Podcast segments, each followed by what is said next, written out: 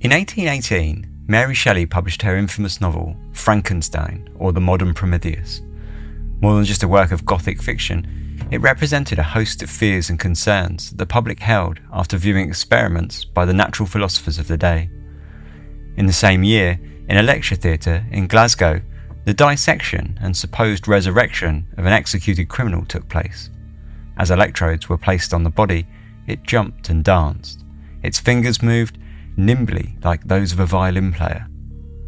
All for the and all the and all of this for the amazement of the excited audience members. It was the dawn of electricity and a period of wild experimentation in an age of divisive and dangerous theories. This is Dark Histories, where the facts are worse than fiction.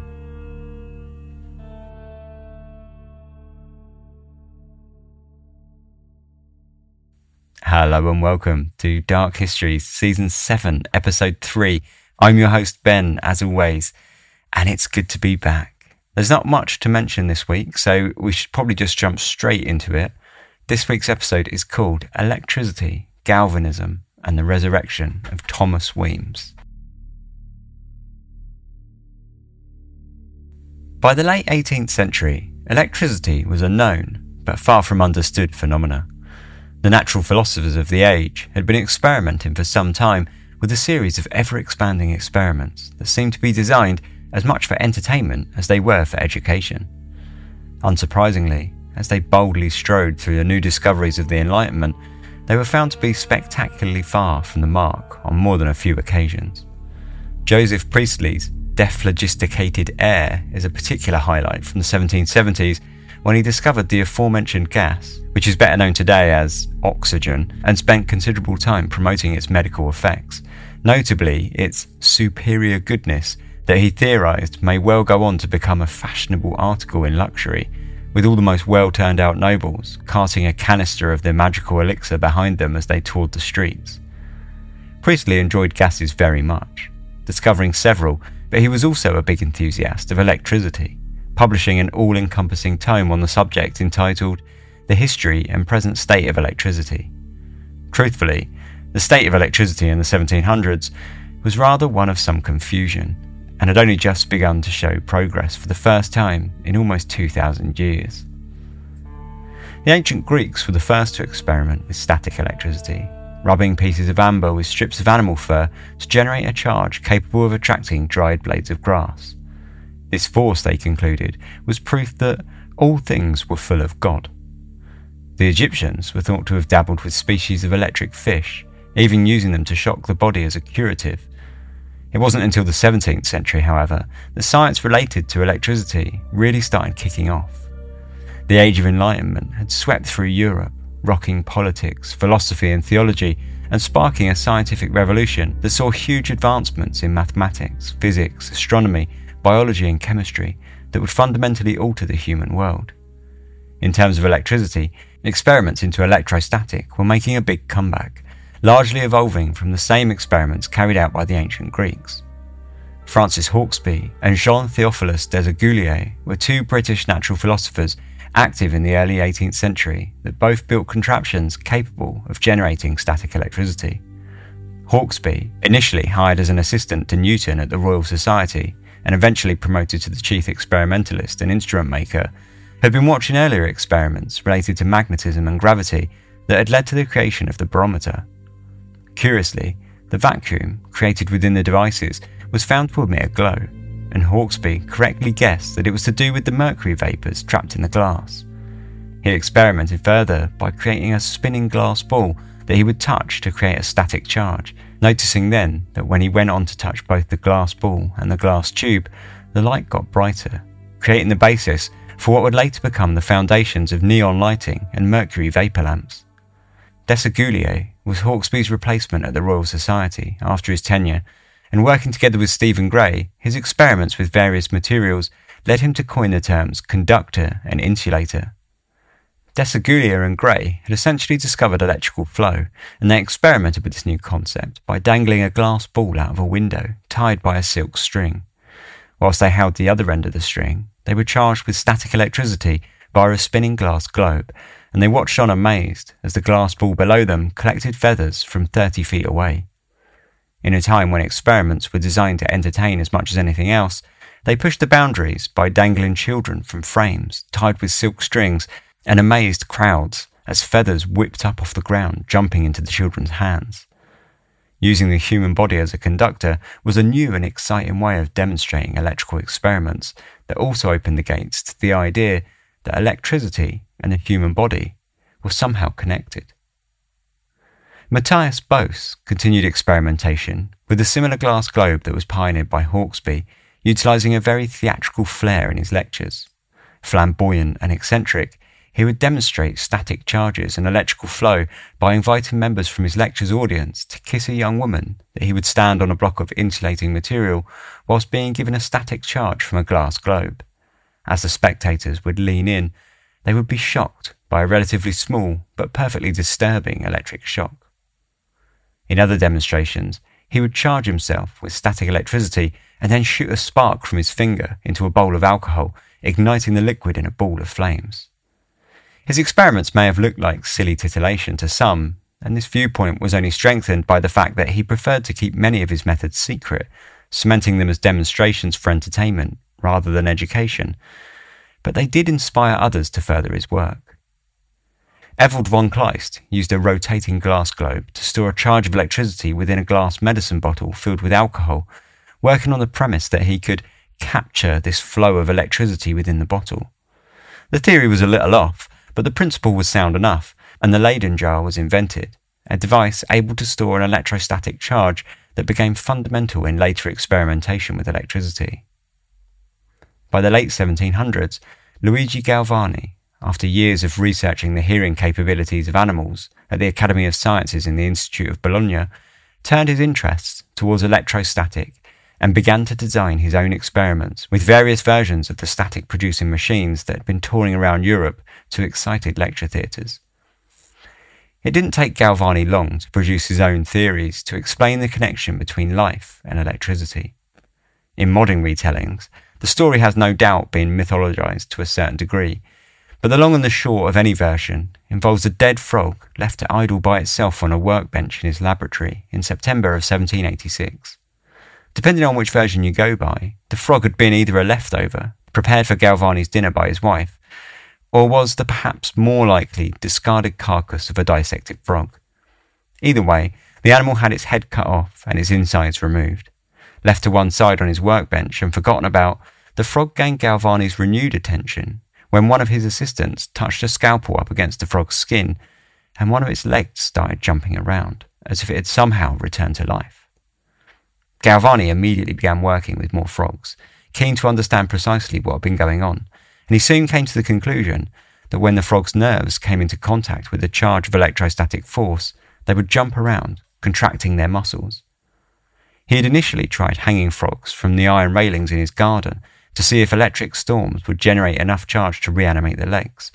However, when the legs showed signs of movement, even when the weather was clear, he turned his mind instead to the copper hooks that he had been using to hang them on the iron railings, concluding that it was these metals that were playing a role. He took his chopped up frogs back inside and began testing them with bits of copper wire, along with zinc and iron plates, until he confidently concluded that he had discovered proof of something which he called animal electricity, an innate force which coursed through the bodies of all living things, emanating out from the brain, using the nerves as conduits and the muscles as a sort of biological Leyden jar. Furthermore, as far as Galvani was concerned, the movement in the frog's legs was akin to bona fide reanimation. Galvani's theories were not universally accepted. On the contrary, there were many, many natural philosophers and scientists that refuted them outright. One of his most famous dissenters was the Italian physicist and chemist named Alessandro Volta.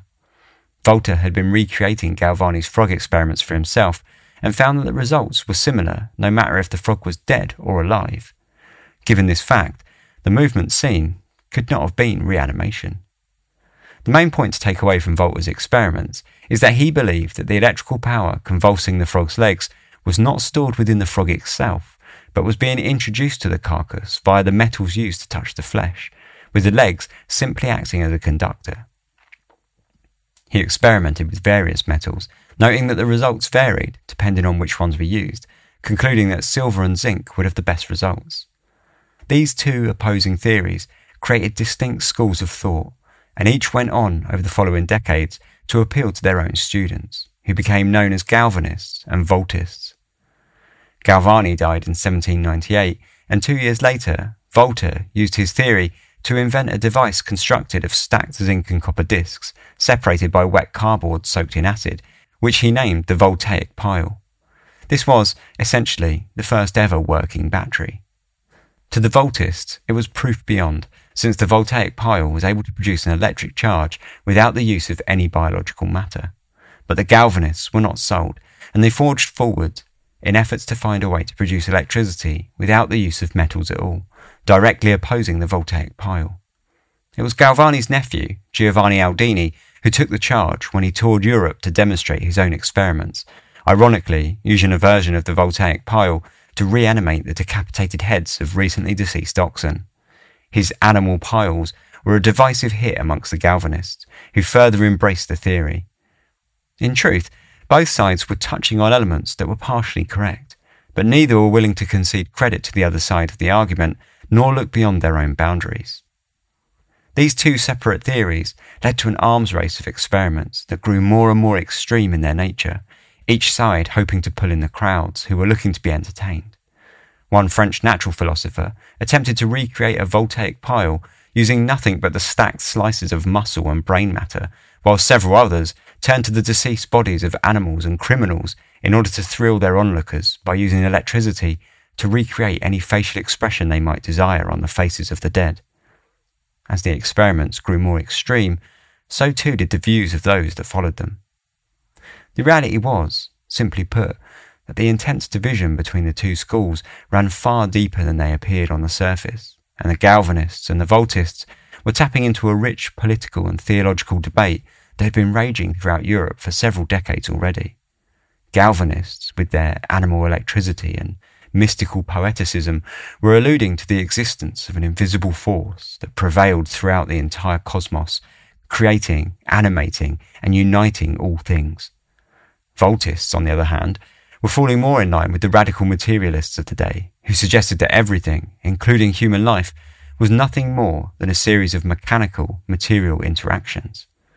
Importantly, for Galvanists, there was now proof that the human body and electricity were somehow intrinsically linked.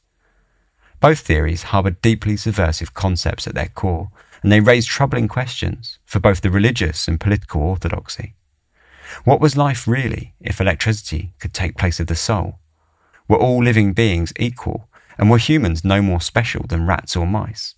And what was the point of the church, or even God at all? For the most politically extreme, this question could just as easily be extended to the governments of the day. In the early 19th century, there was another deep question at the core of the arguments that had been troubling natural philosophers for centuries. What exactly was it that made living matter alive in the first place? These questions, theories, and divisions all ultimately led to the publication of one of the most infamous books of the 19th century, as well as an experiment, somewhat less famous, that took place in Cambridge Lecture Theatre in 1819 following the murder of Mary Ann Weems and the conviction of her killer, a simple miller from the outskirts of London named Thomas Weems. The summer of 1819 had been another cold, wet period in a long string of poor weather that had lasted almost the entire decade. That August, the skies hung grey over the hardened mud of Cambridgeshire's unploughed fields. The town of Cambridge in the early 19th century was, like today, famous primarily for its university. Built in the 13th century, the colleges had expanded throughout the Middle Ages, injecting the market town with an influx of new residents and bringing a new class of people to an area that had previously centred around agriculture and the wool and leather trade. By 1819, the population floated around 10,000, and the growing centre was abuzz with trade that daily saw exports hauled along the roads to London and boats bringing goods into the town via the river. The town was still four years away from gaslight, and at night the dim orange flames of oil lamps cast a hazy glow through the streets. Thomas Weems worked in a mill in Edmonton on the northern outskirts of London. He had found himself in Cambridgeshire in the morning of 7th of May, begrudgingly trudging through the fields with his wife, Mary Ann. The relationship between the couple was not what one might consider idyllic, having married a year previous after Mary Ann had accused Thomas of getting her pregnant. The parish officials had stepped in and forced Thomas into marriage, only for Mary Ann to discover that the pregnancy had all been a false alarm. This hadn't bothered Thomas any, since the couple had separated immediately following the ceremony anyway, with Thomas heading back to work in Edmonton, whilst Mary Ann moved in with her family in Godmanchester, just northwest of Cambridge. Now, however, Mary Ann really was a problem for Thomas, since he had met a new woman, Maria Woodward, and the pair had plans to marry. He'd travelled up to Godmanchester to collect Mary and take her back, and fortunately, she had agreed to give the relationship another go but first, the pair had to march the 60 miles through fields and old dirt roads back down to Edmonton. By 10am on that morning, they had reached a field just outside of Royston, about halfway through their journey, and had just sat down to take a rest when they came across Susanna Bird, who exchanged pleasantries with them as she passed by on her way to the market in the nearby town. That same afternoon, sometime between 1 and 2 pm, Susanna Bird had finished her shopping and was on her way back home when she came across Weems once more. Only this time, he was all by himself. Curious, she stopped to ask him where the young lady had got to that she had seen him with earlier in the day. I left her behind, Weems told her. She is about spun up. I cannot get her any further, so I left her to get up by the coach. She wasn't quite sure how to take this news. Weems's manner gave her an uncomfortable feeling of suspicion, though she couldn't quite put her finger on the reason why. She just felt that she couldn't entirely trust what he was saying.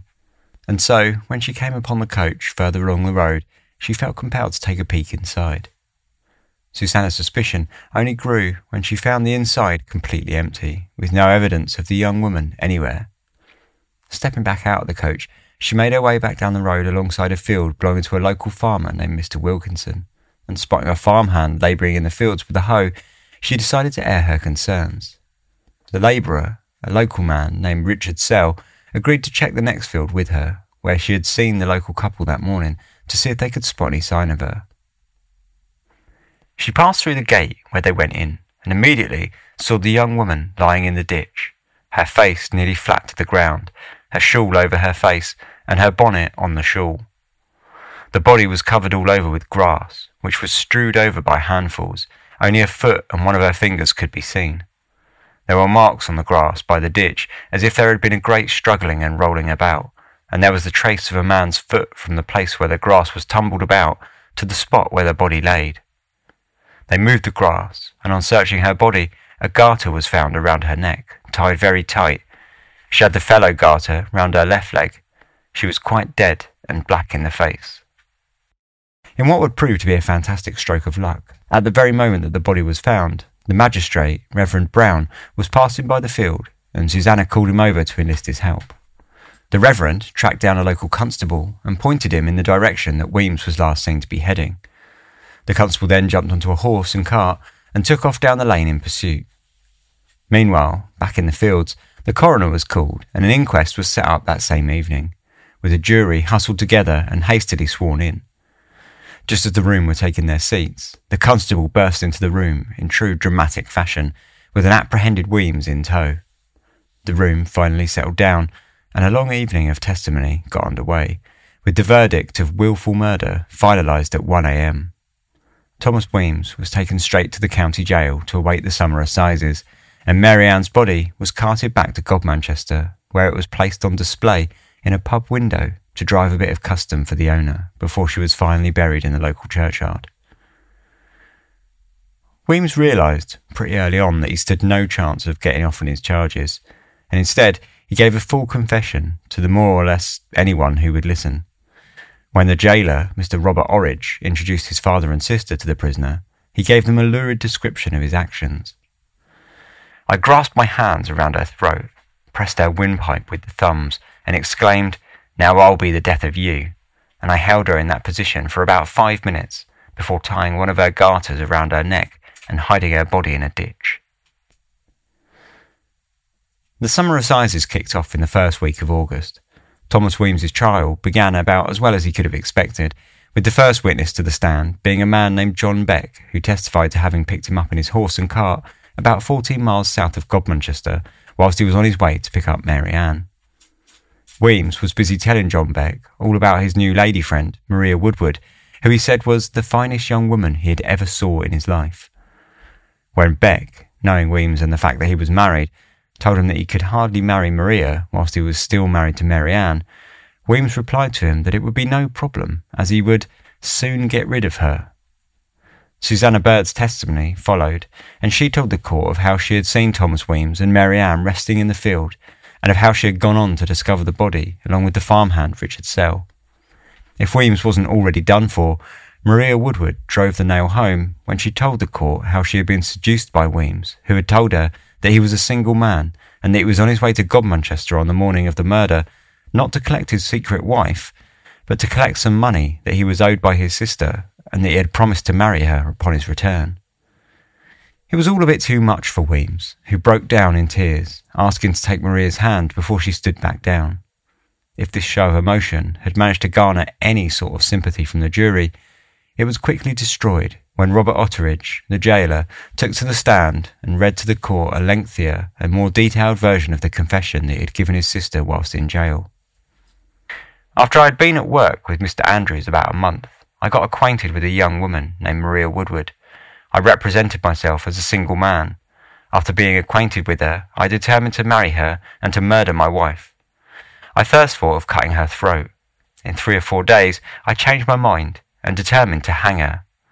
On the Friday morning, I left Godmanchester with my wife about five or six o'clock. After walking about 14 or 15 miles, she complained of being tired.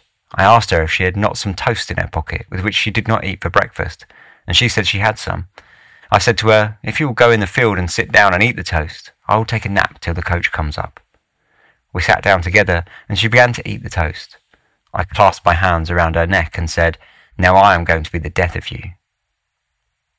I stuck my two thumbs into her windpipe. She said, Oh Lord, and that was all the noise she made, and I pressed her with my thumbs till she was dead, which was in about five minutes. I then took the garter off her leg and tied it round her neck. I then put her into a ditch or more like a drain, put some grass over her, and then left her. I then intended to go to Edmonton and go to the clerk of the parish to put the banns in and be married. After this, Weems was asked if he had anything to say to the court. In his defence, he told the room of how Mary Ann had lied about her pregnancy, had stolen money from him, and had also stolen his watch in order to give to another man. The jury left the courtroom for mere minutes before returning with a guilty verdict. Crying once more, Thomas Weems sat on and listened as the judge passed down a sentence of execution by hanging, and as a final insult, save for only the most heinous criminals, his body was ordered to be delivered to the surgeons for dissection. For the rest of the week, Weems sat in Cambridge jail until midday on Friday, the 6th of August, when he was marched outside and hanged from the gate in front of an exuberant crowd.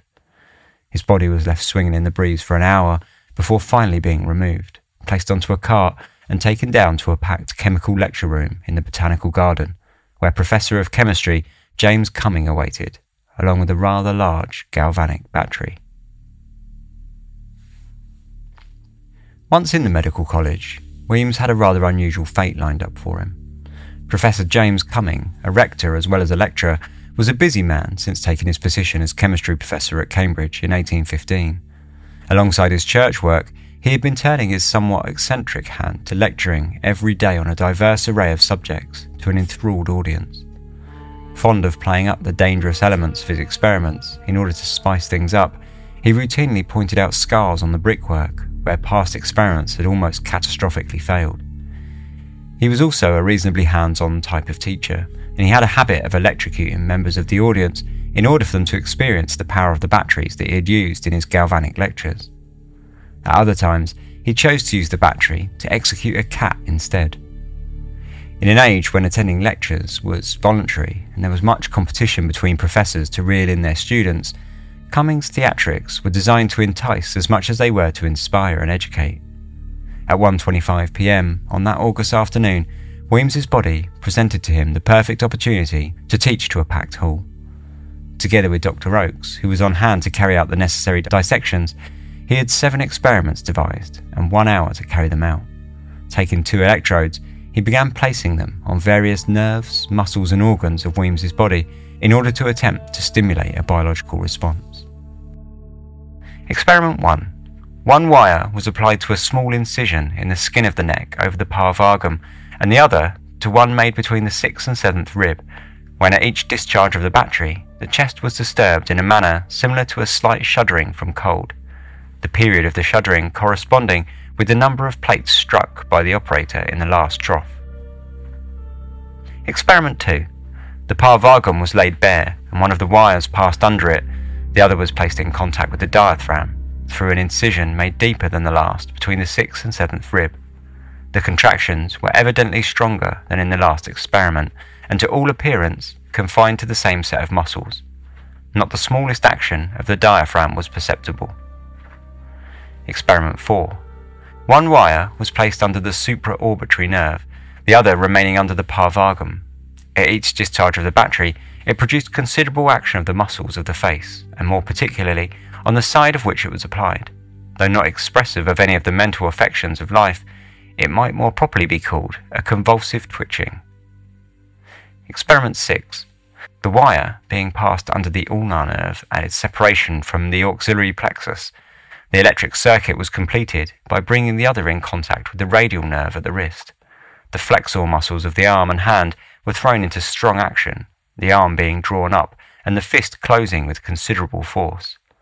In this experiment, the muscular contractions were more strongly marked than in any of the preceding. Experiment 7th consisted in placing the wires in contact with the spinal marrow between the third and fourth cervical vertebrae and the tibial nerve in its passage behind the inner ankle. A more extensive, though less vigorous effect followed this exhibition of the galvanic influence than in any of the above mentioned experiments. Most of the muscles of the trunk and extremities answered feebly the discharges of the battery. Cumming's experiments might have sounded pretty unique and out there, but they were, in fact, attempting to recreate a series of experiments carried out a year earlier in November of 1818 in Glasgow by Professor Andrew Ure. Just like the dissection and electrocution of Weems's body, Ure was also experimenting on a recently executed criminal. Matthew Clydesdale had murdered a 70 year old man in the streets of Glasgow whilst in the throes of a drunken rage. Ure was far more enthusiastic about his own results in comparison to Cumming, however, though the account of the Glasgow experiments were published 47 years after the fact by a newspaper editor named Peter Mackenzie and were almost certainly sensationalised. The body of Clydesdale was then carried forward by the town officers and placed on a table directly opposite the professor. The murderer reposed in the very dress worn by him on the scaffold. The white nightcap which covered his ghastly face was speedily removed. The cords which had tied his hands and feet to prevent him from wrestling or prolonging his life on the gibbet were also speedily removed and cast aside. The murderer himself was then lifted and placed in a sitting posture in an easy armchair, directly looking in front of the audience, and looking too as if he, irrespective of his doom, was one of the audience themselves. A light air tube connected with the galvanic battery was soon placed in one of his nostrils. The bellows then began gently to blow into that nostril in solemn reality. His chest immediately heaved. He drew breath. Another tube was speedily placed in the next nostril. It made the executed body to heave all the more. A few other operations went swiftly on, which really we cannot very well describe, but at last the tongue of the murderer moved out to his lips. His eyes also opened widely. He stared, apparently in astonishment around him, while his head, arms, and legs at the same time also actually moved and we declare he made a feeble attempt as if to rise from the chair whereon he was seated. He did positively rise from it in a moment or two afterwards, and stood upright, at seeing which the thrill ran through the excited and crowded room, that his neck had not been dislocated on the gibbet, and that he had now actually come to life again through the extraordinary operation of that galvanic battery. At this sudden, startling, and most unexpected sight, some of the students screamed out with horror. Not a few of them fainted on the spot, Others, of a sterner class, clapped their hands as if in exultation at the triumph of the galvanic battery. Certain it is that the professor himself and his assistants stood amazed with some of their own experiments, and ere the lapse of another minute or two, Dr. Jeffrey pulled out his unerring lancet and plunged it into the jugular vein of the culprit, who instantly fell down upon the floor like a slaughtered ox on the blow of the butcher. Ure's experiments, though unlikely to have really reanimated the lifeless body of Matthew Clydesdale, like Mackenzie's description had detailed, were nevertheless seen as a success by the professor and an undoubted win for the Galvanists. Ure was quite sure that he had discovered the theories of how to reanimate life, and that this would eventually be able to be used to restore a victim of drowning, hanging, or suffocation. So, what exactly was going on in that Cambridge lecture theatre back in 1819? Was Weems's dissection an attempt to resurrect a lifeless criminal, or was it something perhaps more political? It's important to remember that Professor Cumming was both a professor and a man of the church. Aside from his work on chemistry at the college, he was always operating as the rector of a small parish named North Runcton in Norfolk. Given this information, it seems unlikely that he would have been a devout backer of Galvanism, with all of its materialist implications. Further, it seems almost impossible that Cumming would not have overlooked the publication of the reports of Professor Ure's experiments on the executed criminal, Matthew Clydesdale, a year earlier, in all of their grisly detail. Although a step down from the later account of the experiments, Ure's own report on the dissection had been widely published in the newspapers, including his conclusion that the results had been truly wonderful. Every muscle in its countenance was simultaneously thrown into fearful action. Rage, horror, despair, anguish, and ghastly smiles united their hideous expression in the murderer's face, surpassing far the wildest representations of a Fuseli or a Kean. At this period, several of the spectators were forced to leave the apartment from terror or sickness, and one gentleman fainted. Were Cumming's experiments, then, designed to meticulously repeat Ure's own, really an effort to expose them for the overhyped fantasies that he felt sure they really were? It would have been an important opportunity to put to bed any radical undercurrents that existed at the university. If that was the case, then the reports following Cumming's experiments were precisely what he would have wanted, as they tempered the story considerably. From the account given by Dr. Ure, they have been led to form perhaps too sanguine an expectation of the efficacy of galvanism in restoring suspended animation. It is therefore to be regretted that, although undertaken with a battery at least equally powerful and with every attention to ensure success, these experiments afford no confirmation of the hopes held out by those at Glasgow. It's also unavoidable to mention that in the same year that Ure's experiments were published, Mary Shelley's infamous book, Frankenstein, had also been published, a story that the author freely admitted had been influenced by, by the scientific dabblings with Galvanism.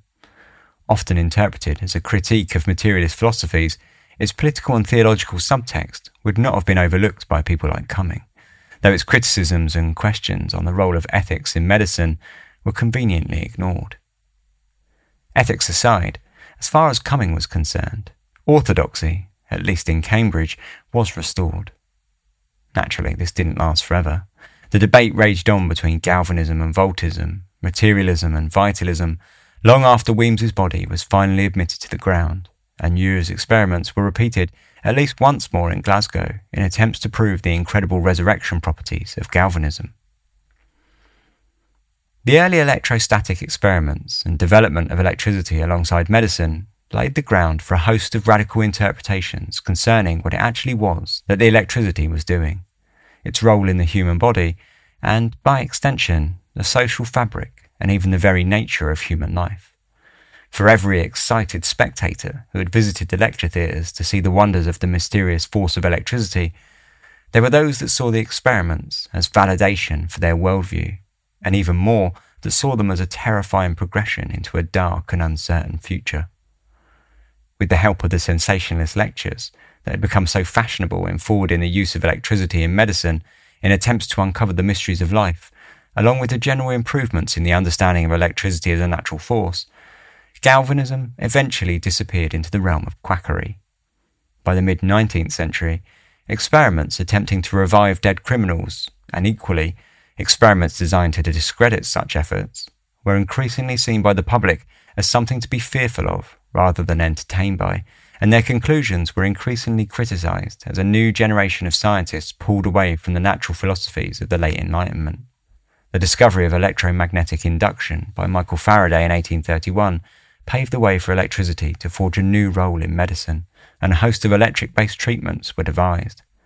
The Pulvermacher electric belt was one of the most successful, designed to treat ailments of a nervous and debilitating character.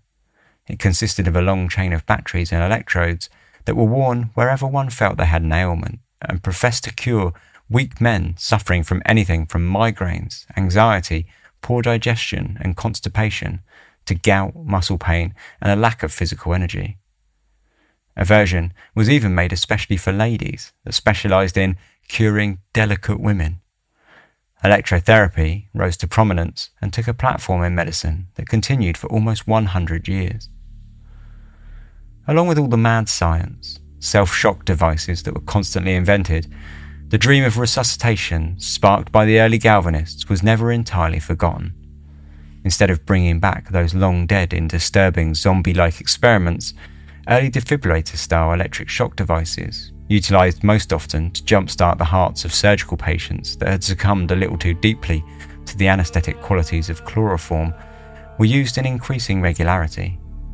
In the modern era, Scientists are uniform on the conclusion that it's impossible to generate life from a corpse, and the experiments going on in the lecture theatres of the 1800s are largely forgotten, despite the fact that many of them, macabre as they may seem, eventually led to many practices used in modern medicine. Defibrillators of all kinds are obvious examples, but galvanic practices are used in nearly every field of medicine. The 19th century had kicked off with decapitated oxen heads being electrocuted with early batteries, and within a hundred years, electricity had moved from the forefront of progressive science to the advertisements in the back pages of newspapers, viewed as nothing more than quackery. It had been represented as a dangerous and exciting force, both physically and socially, and with the science of the Industrial Revolution, it had eventually been embraced as the future.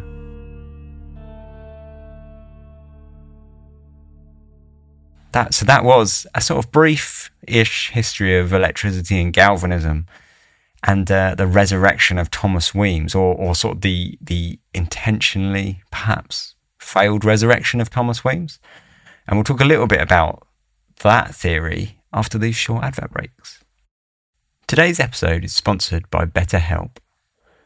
When you're at your best, you can do great things, but you know, sometimes life just gets a bit on top of you, starts bogging you down and holding you back from doing the things that you know you feel like you want to do or achieving what you want to achieve just being the best you basically because when you're being your best you you can achieve great things and perhaps if you are feeling a little bit like that then working with a therapist can help you get to those places that you want to be because when you feel empowered you're just more prepared to take on everything that life chucks at you. I've been doing BetterHelp now for, I think, a month now coming on. I started doing it because of this advertising slot and I wanted to check it out and test it out and make sure, you know, it was, it was what I want, something I wanted to sponsor. And uh, I, I, I have nothing but good things to say about it. It's, it like I have a, bunch of bullet points to read out that says it's convenient, flexible, affordable, and entirely online. And you know that's the bullet points but in truth that that that is what it is you know it's i get up on a monday morning i rock up to my online uh, therapy session and do it on my own time when i have the the time to spare and it's it's really been enjoyable and a, and, a, and a, I think a positive experience in my life to to to use it and try it out. Um, starting therapy can be scary, um, but it's very. I found it to be quite a casual um, experience being able to sort of basically sit, you know, in my pajamas on a Monday morning and do it all online. So that's you know, it's been great for that from that perspective. Um, when when you start, you have to fill out a, brief questionnaire, get matched with a licensed therapist, um, and if you don't necessarily like that therapist, you can change at any point. I've been all right with my therapist. I, I haven't felt the need to change. But if for some reason you feel like it's not working or whatever, there's no additional charges. You can just swap at any time. so yeah, overall, I, I, think it's been a really sort of beneficial experience for me, and I think it could be a benefit for most people. Uh, you know, I, I think one of the a big misconception is that you need to wait for some great trauma to happen in your life before you sort of would go to see a therapist. When in fact, you know, it, it can be a good way of just working out just those little things that start sort of like getting in your way every now and again. You know, just sort of they sort of build up over time to actually impact your life larger than you realize. So, you know, why not tackle them whilst they're still small things, if you like? Um, so, yeah, if you are perhaps interested and you want to live a more empowered life, then therapy can maybe get you there. Visit betterhelp.com slash dark histories and you get 10% off for your first month. That's betterhelp, H-E-L-P dot com slash dark histories. Cheers. Forbidden history, grisly ghosts, monstrous cryptids, and harrowing folklore dominate Japan's history and culture. Mysterious Japan is a bi weekly podcast presenting these spine chilling horror stories, urban legends, and unbelievable histories in a campfire story format. Many of these tales have never been presented in English before. Our journey takes place where dark history and supernatural folklore collide.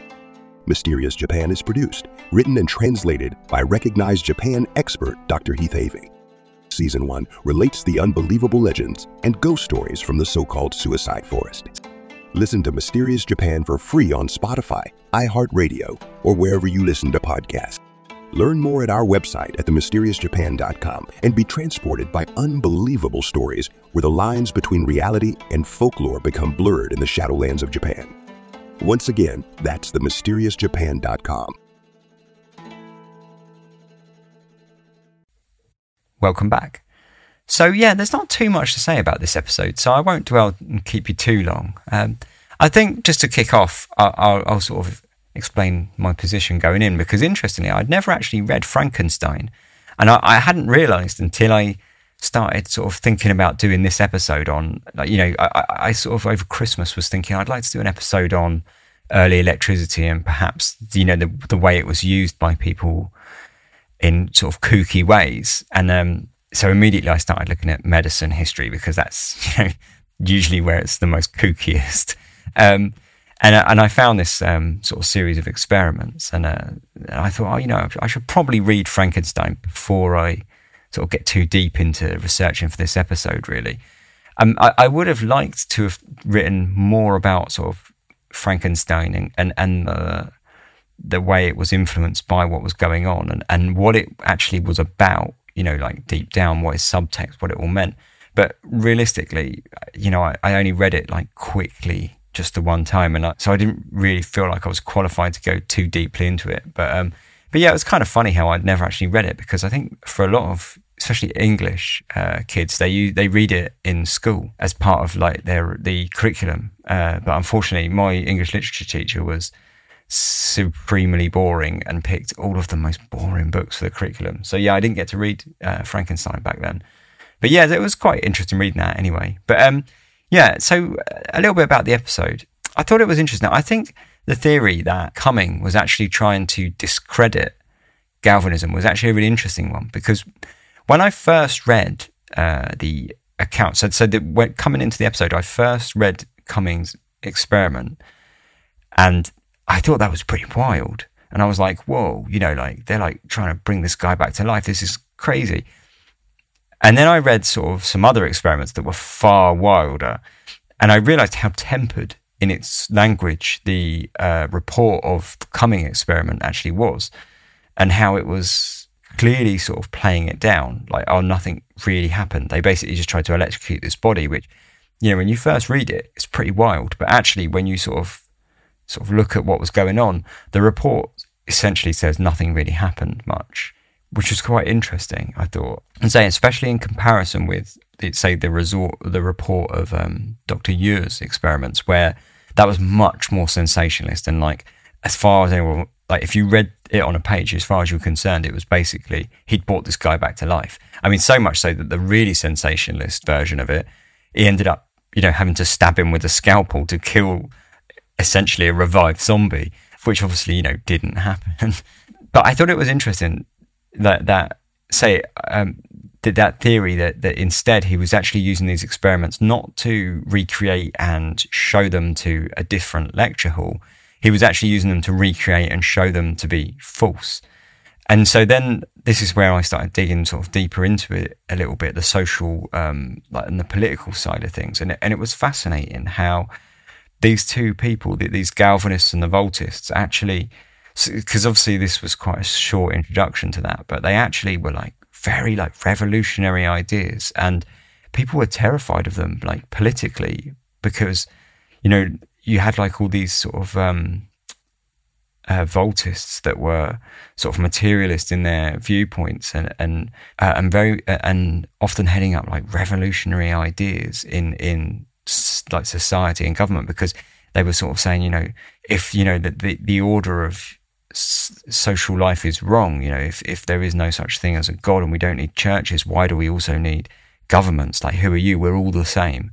Essentially, you know, we're all of one body and, and of, we're all just a series of mechanistic uh, interactions. Uh, so, almost a, a, a, sort of nihilist view um, upon things and just almost like a, you need to burn everything to the ground. And people were terrified of this idea.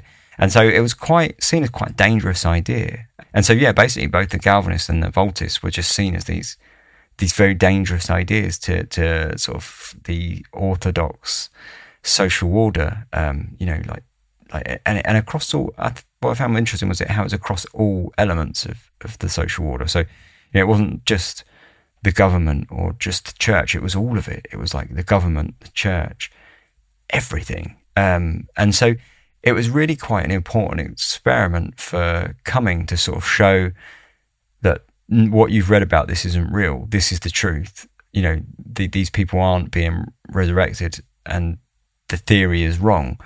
In order to kind of quash rebellious thoughts and, and, and groups of people within the college itself.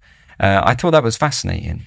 You know, and, it, and it's certainly an interesting time to read about unfortunately, there's not a great deal. I mean, there maybe there there is uh, more books about it, but I didn't find a great deal of books uh, uh, about this subject.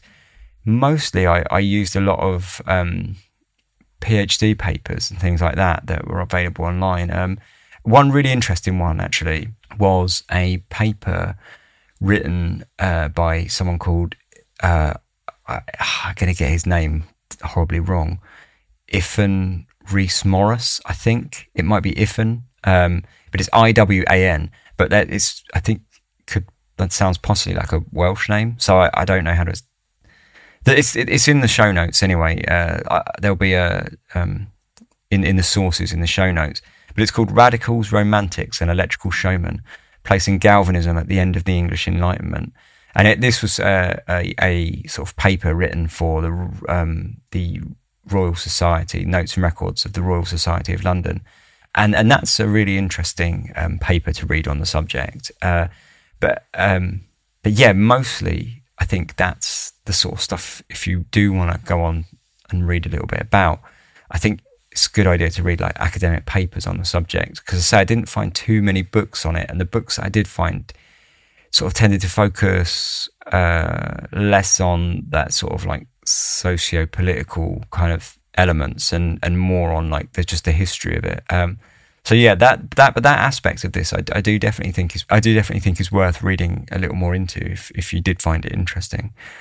Anyway, on that note, I think I'll leave it there because say there's not a lot more to say about it. Thanks very much for listening. I really enjoyed writing this episode. I thought it was fun to do, almost like a mashing together of two sorts of episodes that I normally do because we had like the kind of history of Galvanism and the and the macabre side of it, and then all of a sudden, bam! In the middle, there's this weird sort of true crime bit. I thought that was quite fun to sort of smash those together. So I enjoyed this one. Um, I really enjoyed researching the Thomas Weems uh, section as well because there, there was not a lot about that. So that was all like primary sources, which was really really good fun to dig into. So anyway, um, yeah, thanks very much for listening. I hope you enjoyed it. Uh, if you would like to get in touch with me, you can contact me at dark contact at darkhistories.com is the email uh, or you can DM me on any of the social medias. Uh, all the links are in the show notes and on the website, which is darkhistories.com. Uh, you can uh, find all the ways of contacting me there, as well as all the ways if you would like to support the show, which, you know, if you'd like to, that would be great. But no worries if not, show is always free. Um, yeah, otherwise, as, as far as that goes, that's about that. I shall see you in a couple more weeks. Until then, take care, stay healthy, and sleep tight.